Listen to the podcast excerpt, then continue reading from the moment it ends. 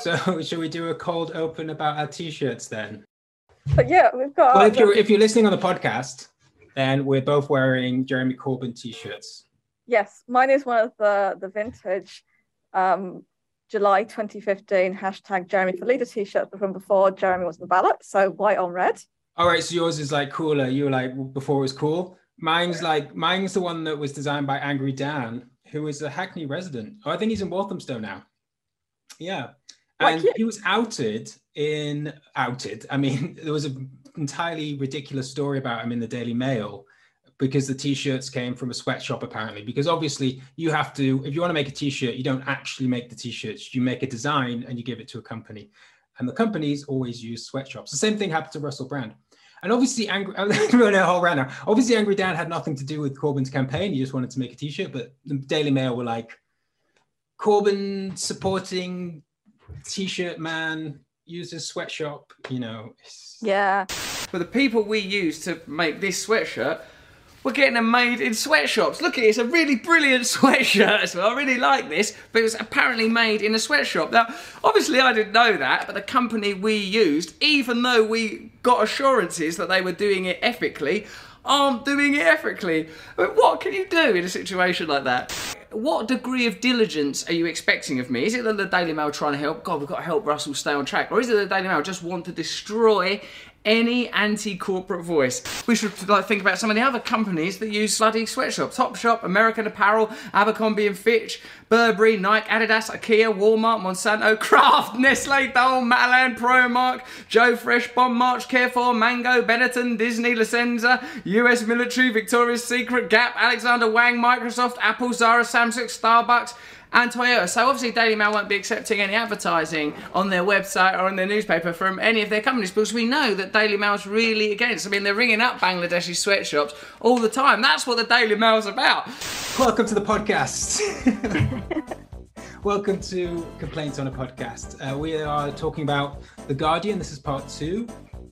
And uh, before we begin, let's just say like the video if if you like this channel and you, you want to uh, if you're not convinced yet to like the video, then then keep watching, and hopefully at the end you will. Just if you like the t-shirts, just like if the video. Like the t-shirts, yeah. If you like the Daily Mail, why not?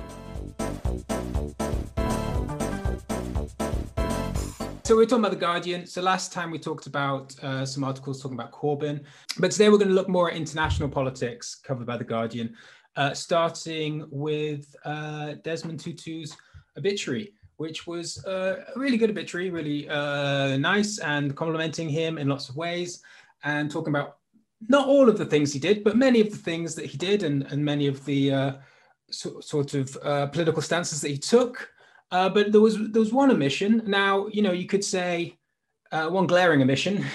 you could say you know the Guardian. It was, it's a long article, and maybe the Guardian just didn't have time to fit it in. But thankfully, because The Guardian has lots of helpful readers, some people put that big omission in the comment section, and that was that Tutu was an advocate for Palestinian rights and uh, for the Palestinian solidarity movement. And uh, it wasn't in the Guardian article. I mean, maybe they just forgot about it or they couldn't fit it in, right?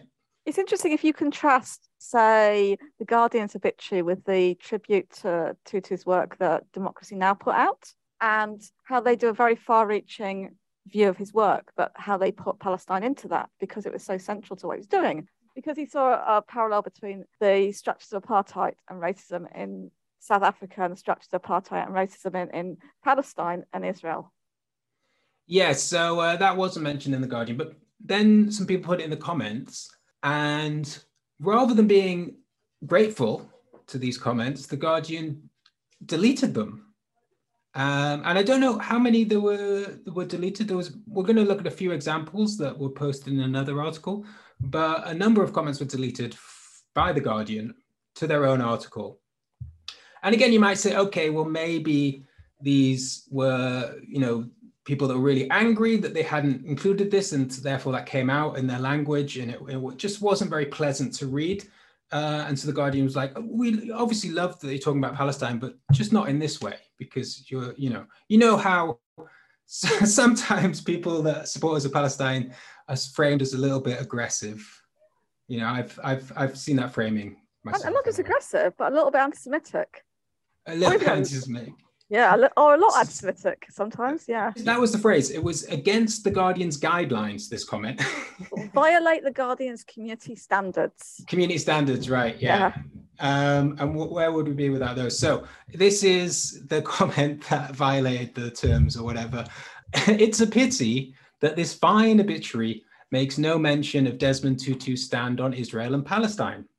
He was uniquely well placed to judge whether Israel's policies and the OPT amounted to apartheid. The fact that he said they did made an important contribution to the struggle for justice in Palestine.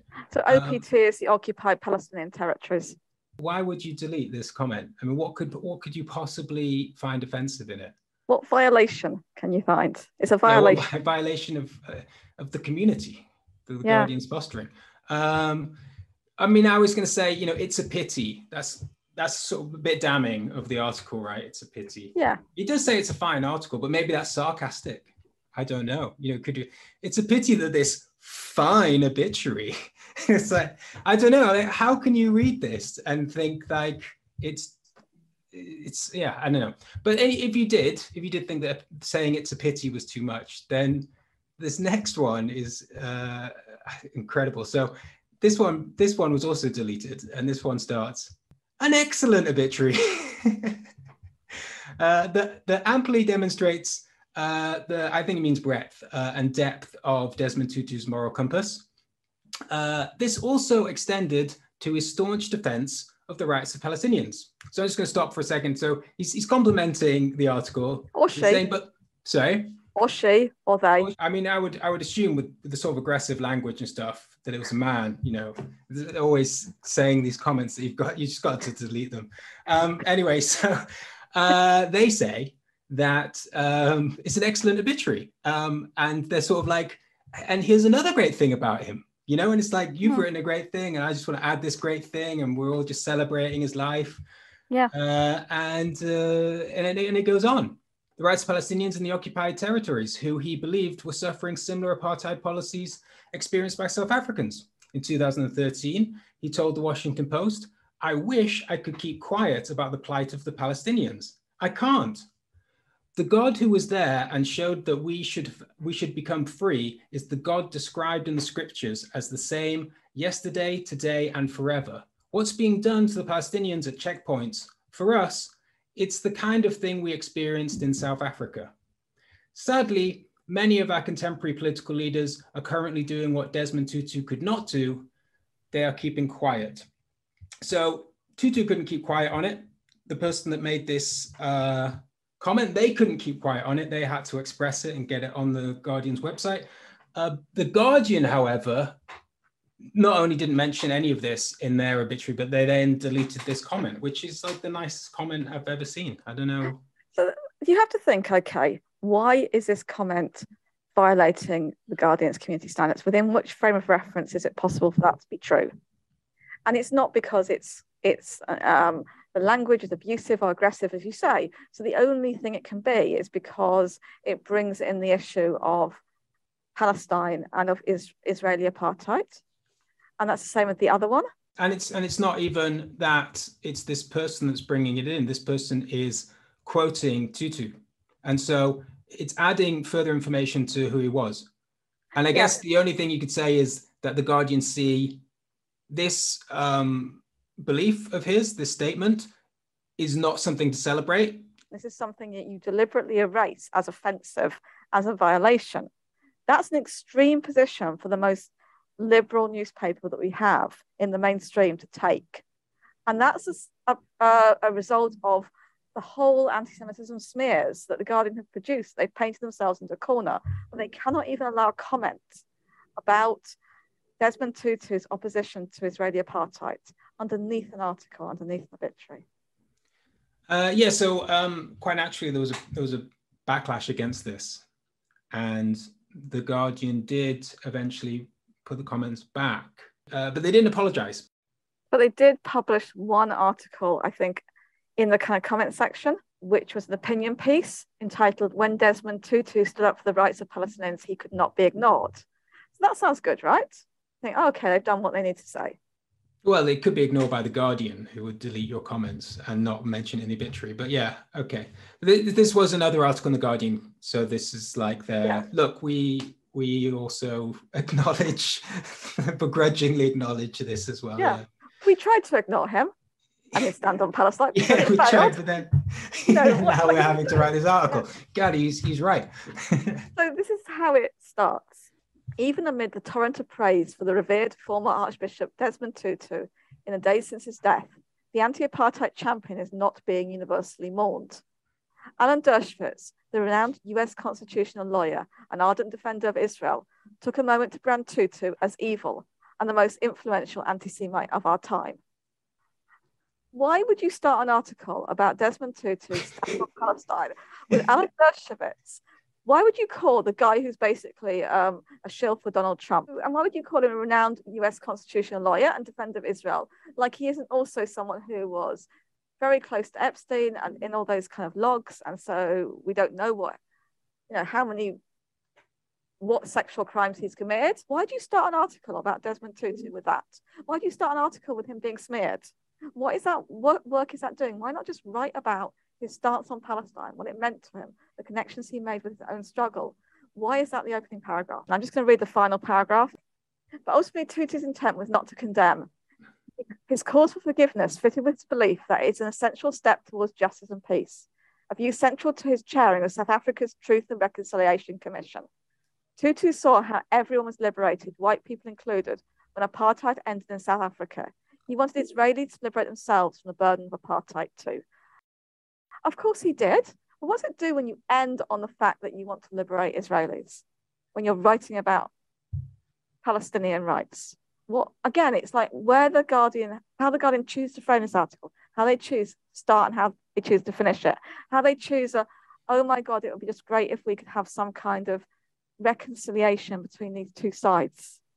And clearly, Desmond Tutu understood that this is apartheid is not about some kind of process of reconciliation initially. Of course, that has to happen, but it's about a reconciliation based on understanding of power inequality and addressing that power inequality, of radical measures to address that.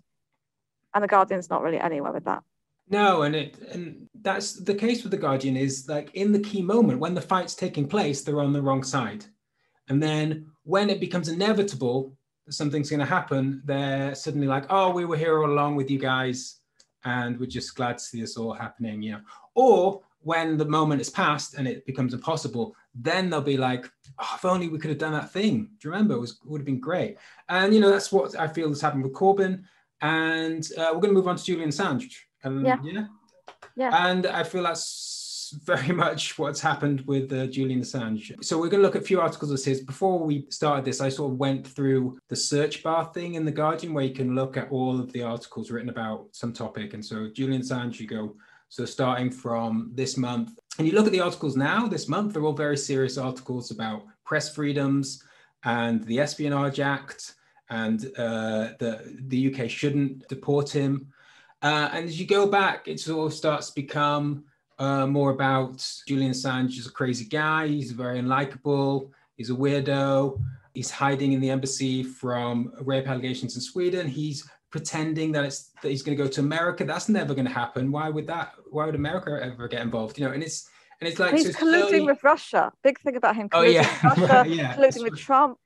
So. Um, yeah. So basically, there was a moment, right, when the world's eyes were on Assange, and that was many years ago now. And the, the, like you know, and I, I don't know, just this talk came to me. Do you think there was a moment when when Corbyn was uh, on stage at Glastonbury, and there was a moment when Julian Assange was standing outside uh, the Ecuadorian embassy, and there were thousands of people there, and it was everybody was talking about this situation.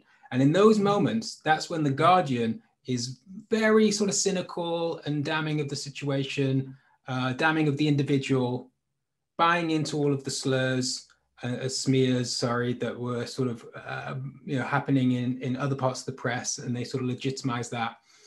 And then after it's all over, uh, not with Corbyn himself. He'll I don't think he'll ever be redeemed, but but certainly like radical policies, they've become redeemed, and it's you know almost inevitable now. It seems that Assange is going to be. Uh, the, it's certainly not going to be the people that save him. Like, Yeah. I don't know if he'll go, but it's re- really up to the Americans at this point. Yeah. I mean, And the Guardian is interesting historically, isn't it? Because the Guardian did publish; they were the, the outlet in the UK for all the WikiLeaks stuff, the the whole tranche of stuff that came through Chelsea Manning, um, the collateral murder video that showed what Americans were doing through their wars on terror, um, a whole load of stuff that came out, and they published it quite bravely in Yeah. the face of brutal opposition from from security services in the UK. Um, and they did the same with Edward Snowden. And they, they, I mean, that's a really good article that we can link to about how the security services made massive efforts to terrify the Guardian staff, sending people in to smash up their, their equipment, even though they, it was all for show because the stuff that they had was saved somewhere else as yeah, well. no, yeah, yeah, that's to be fair. I'm, I was giving a pretty damning impression. It's Yeah, not the Guardian, like in, in that moment in particular. yeah, I mean, I don't know how because it was coordinated between the Guardian, um, what's it, the German newspaper. Like, if you if you have that kind of environment, then it that's quite clever because each Yeah. paper knows that the other one could publish, and Yeah. they're going to lose out. And so, you know, in a way, it's like um, they may they maybe rather than not publish these stories, but they know they're going to get out there or you know, Yeah. so there might be that element to it, but but to be fair to the Guardian, they did publish them and they I supported Julian Assange initially. Yeah, and what's interesting about this article is it it tracks there's a history of the way that the Guardian responded, particularly post Edward Snowden, when they really got, got um, hammered by the security services and co-opted, um, and the way their policies change, and the way that whereas Alan Rusbridger, who was editor then, who's very strongly supportive of Assange, very strongly supportive, probably one of the strongest voices in the Guardian support of Assange, still still a little bit equivocal, but fairly good who was editor at the time, who knew how to handle security services. And then Katharine Viner, who became editor afterwards, who had no interest in maintaining that, that strand of work. And really, there is no outlet for stuff like that anymore. If there's Edward Snowden leaks, if there are um, Chelsea Manning leaks or anything comparable to those, again, those will not get published anywhere in the in the UK because the Guardian won't publish them, and it's it's unclear whether any other paper would do that. Yeah, and that's and, and that change in the Guardian, that's something that's not reported on because who would report on it but the Guardian, right? The only sort of, I mean, it's something that you will hear left-wing media outlets talk about, but that's they're, they're cranks, they're left-wing media outlets, right? The Guardian's the Guardian. It's a great newspaper. It, you know, it's unchanging. It's always a bastion of the left. It was when it made the leaks, uh, and it still is today, right? And of course, it's possibly that's that could be true, but it, equally it could have changed, right? It's changed editors. It, it clearly, I mean, there was a lot of, as you say, the secret services came in and smashed up their computers. Uh, that may have scared them. They certainly didn't support Assange for a long time. It now seems like it's inevitable that he's going to be extradited, and now they're sort of coming back quite weakly, uh, as in as in not weekly articles, but just weak with their Yeah. response right at the end. And so, you know, it's it seems to us anyway that the Guardian they lost their what's the phrase? Lost their Their backbone, their nerve. backbone. Uh, yeah, on So- uh, on Yeah, on on this issue, and I think maybe on generally on on sort of pushing for more left wing politics. So the article brings up some really interesting parallel processes that happen alongside them not publishing anything threatening to the security state. They published puff pieces, so they were given interviews with senior staff in the security services, and really they asked them softball questions, and they were kind of pushing the kind of security state line through the Guardian. It was kind of advertising masquerading as journalism or propaganda masquerading as journalism and they also had a had a big investigations um, staff at the Guardian, most of whom have been made redundant or moved into other areas. So really, that investigational work and, and staff, I mean, isn't there, and, and that includes Ewen MacAskill, who is the main journalist in the Guardian, who was working on the Snowden investigations. Right. Yeah, So they, they replaced the editor, they got rid of most of the investigative team, and they suddenly had these sort of um, insights into the security services. The security services were sort of feeding them stories, which you do with a, a paper that you don't think is going to be hostile to you, right? It's Yeah. like, you know, you scratch my back, whatever. Um, and yeah. yeah. so uh, was there a was there a change in the Guardian's approach? It well, seems like there was. There was a committee called the D Notice Committee, which is like the security services like handling the media. I maybe it's not the D Notice Committee. They issue D notices which tell people what they should and shouldn't do in the media. And this committee co-opted like somebody from the Guardian onto it. He was on there for like a few years. And in the minutes which came out, it, it says, oh, it's great that we've got the Guardian on board. That's been a major change. So they certainly think there was a change. I actually was interviewed by someone from GCHQ once. I was oh, thinking about for? this.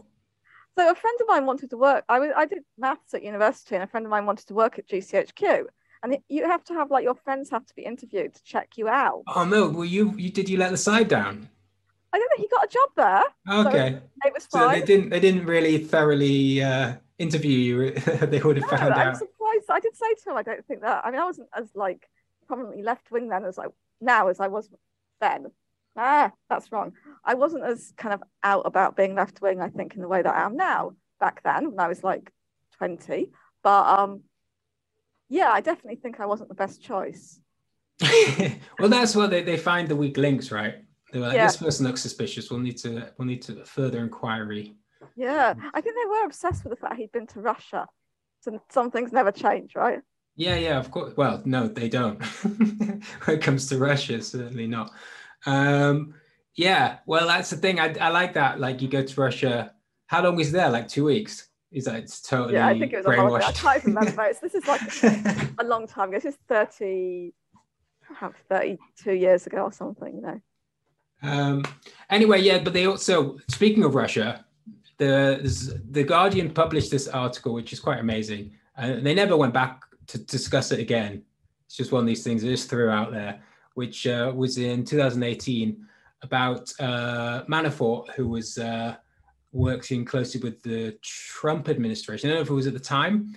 Trump got through quite a lot of people in his uh, during his uh, term in office. So um, but it's talking about this guy Manafort who held secret talks with Assange in Ecuadorian embassy. Sources say that's the headline. Yeah. Uh, so it states that this is what happened, and it's also say. I quite like that. I do, I thought you had to put allegedly, but you can just say I'm, I'm going to use that from now on. Just just someone said. you, need, you need two. You need two sources. Apparently, that's what they've got.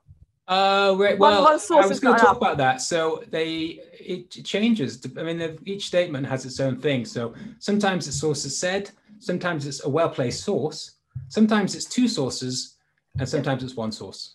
So okay, so you just need one person. well, it could be it could be one person, multiple personalities. It could be two people that agree on some things but disagree on the other, and they they take the hottest take. Yeah. Ah, oh, that's useless. What, what do you have to say about that? give us something better than this guy.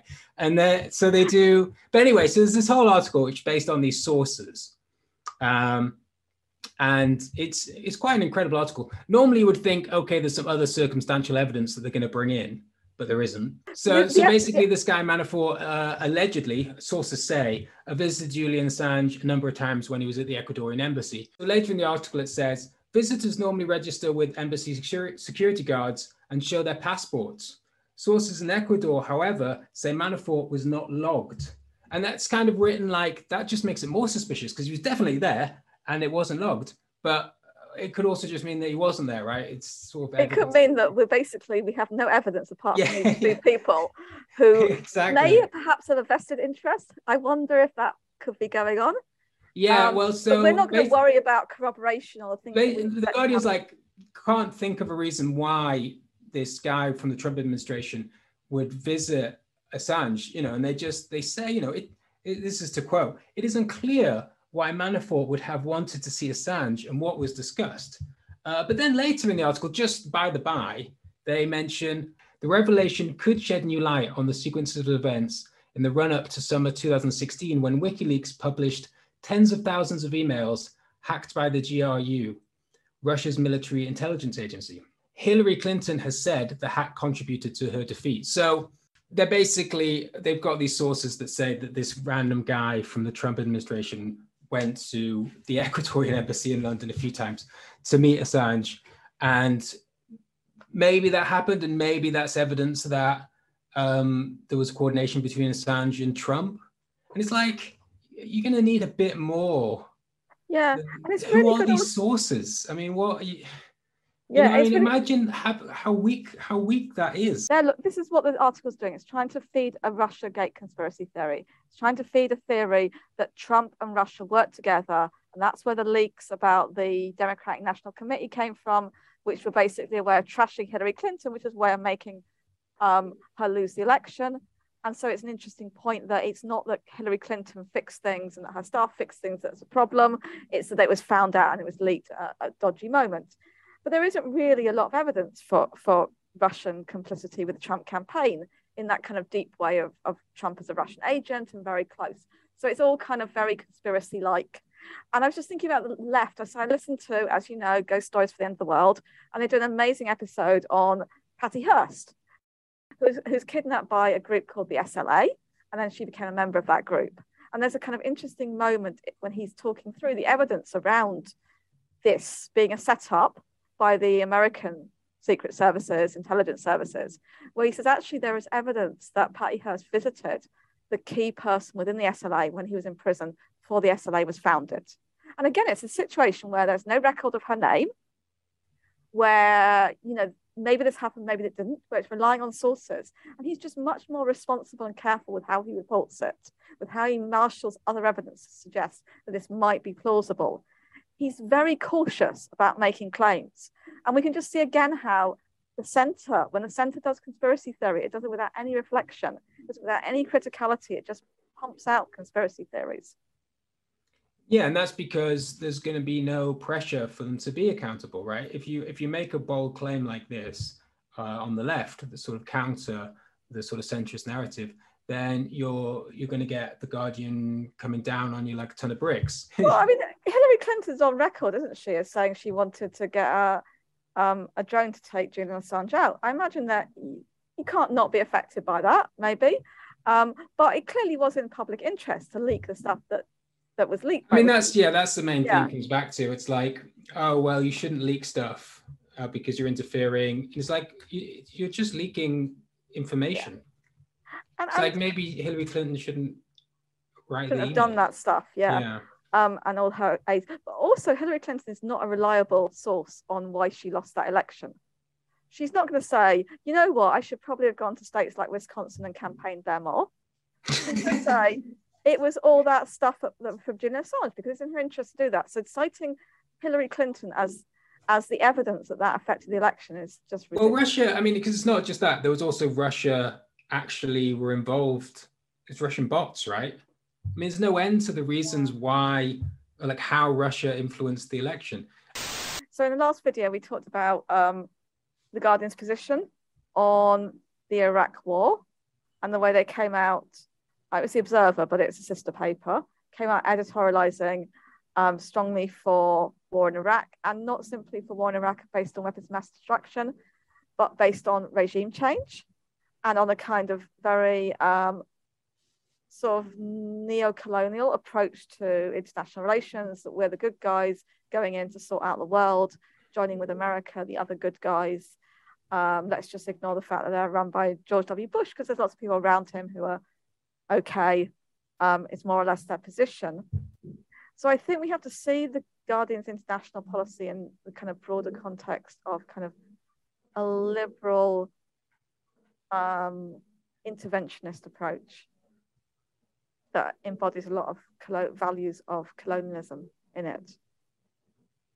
Uh, yeah, and also it feeds into uh, then obviously when the war didn't work out so well, the, um, it's a bit late because we're already in Iraq.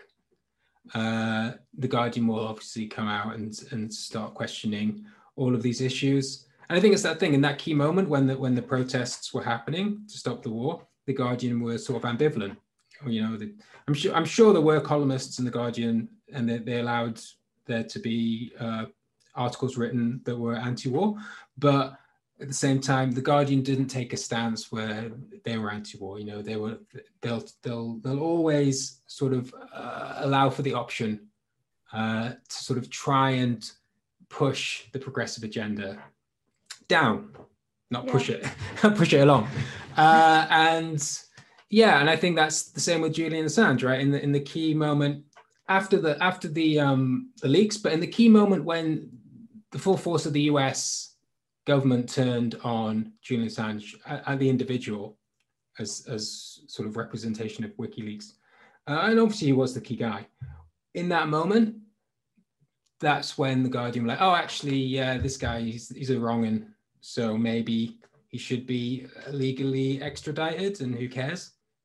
With Assange, there's a kind of really obsessive focus on him as an individual and what his whether he's a good person or not, and that's a really dysfunctional way to see the issue of press freedom.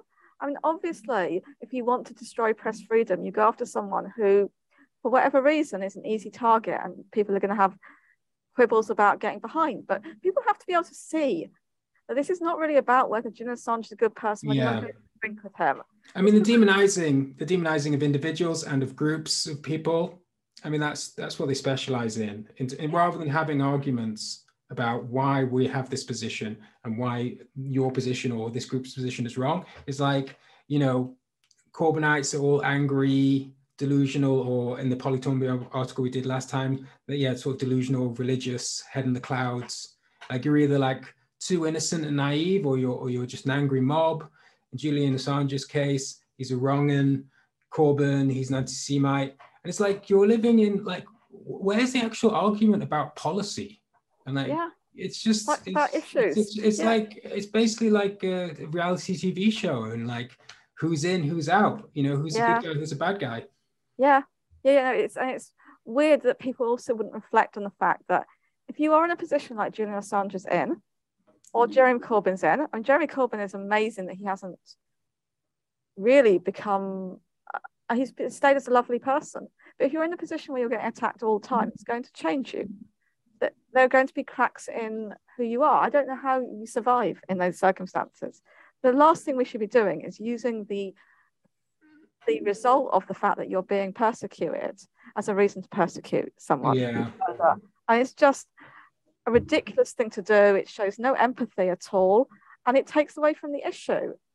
Um, and from this, the, the fact that we just need to be in solidarity with people who are standing for, for the things that are important in the world. Solidarity has to be about what side of the struggle people are on, not whether you want to go, yeah, whether you want to hang out with someone. It's just that's a bizarre, bizarre take, and it's yes, liberal. well, but it, but of course it is about what side of the struggle you're on, but they don't want to admit what side they're on.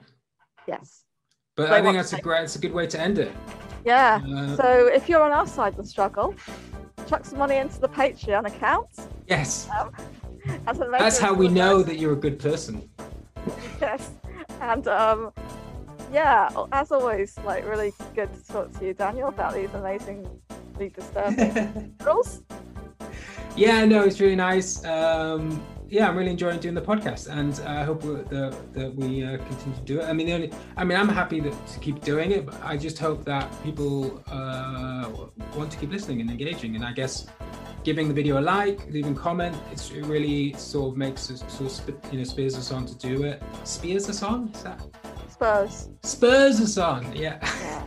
Uh, anyway, so yeah. Um, thanks for supporting the channel, and um, we'll see you again soon.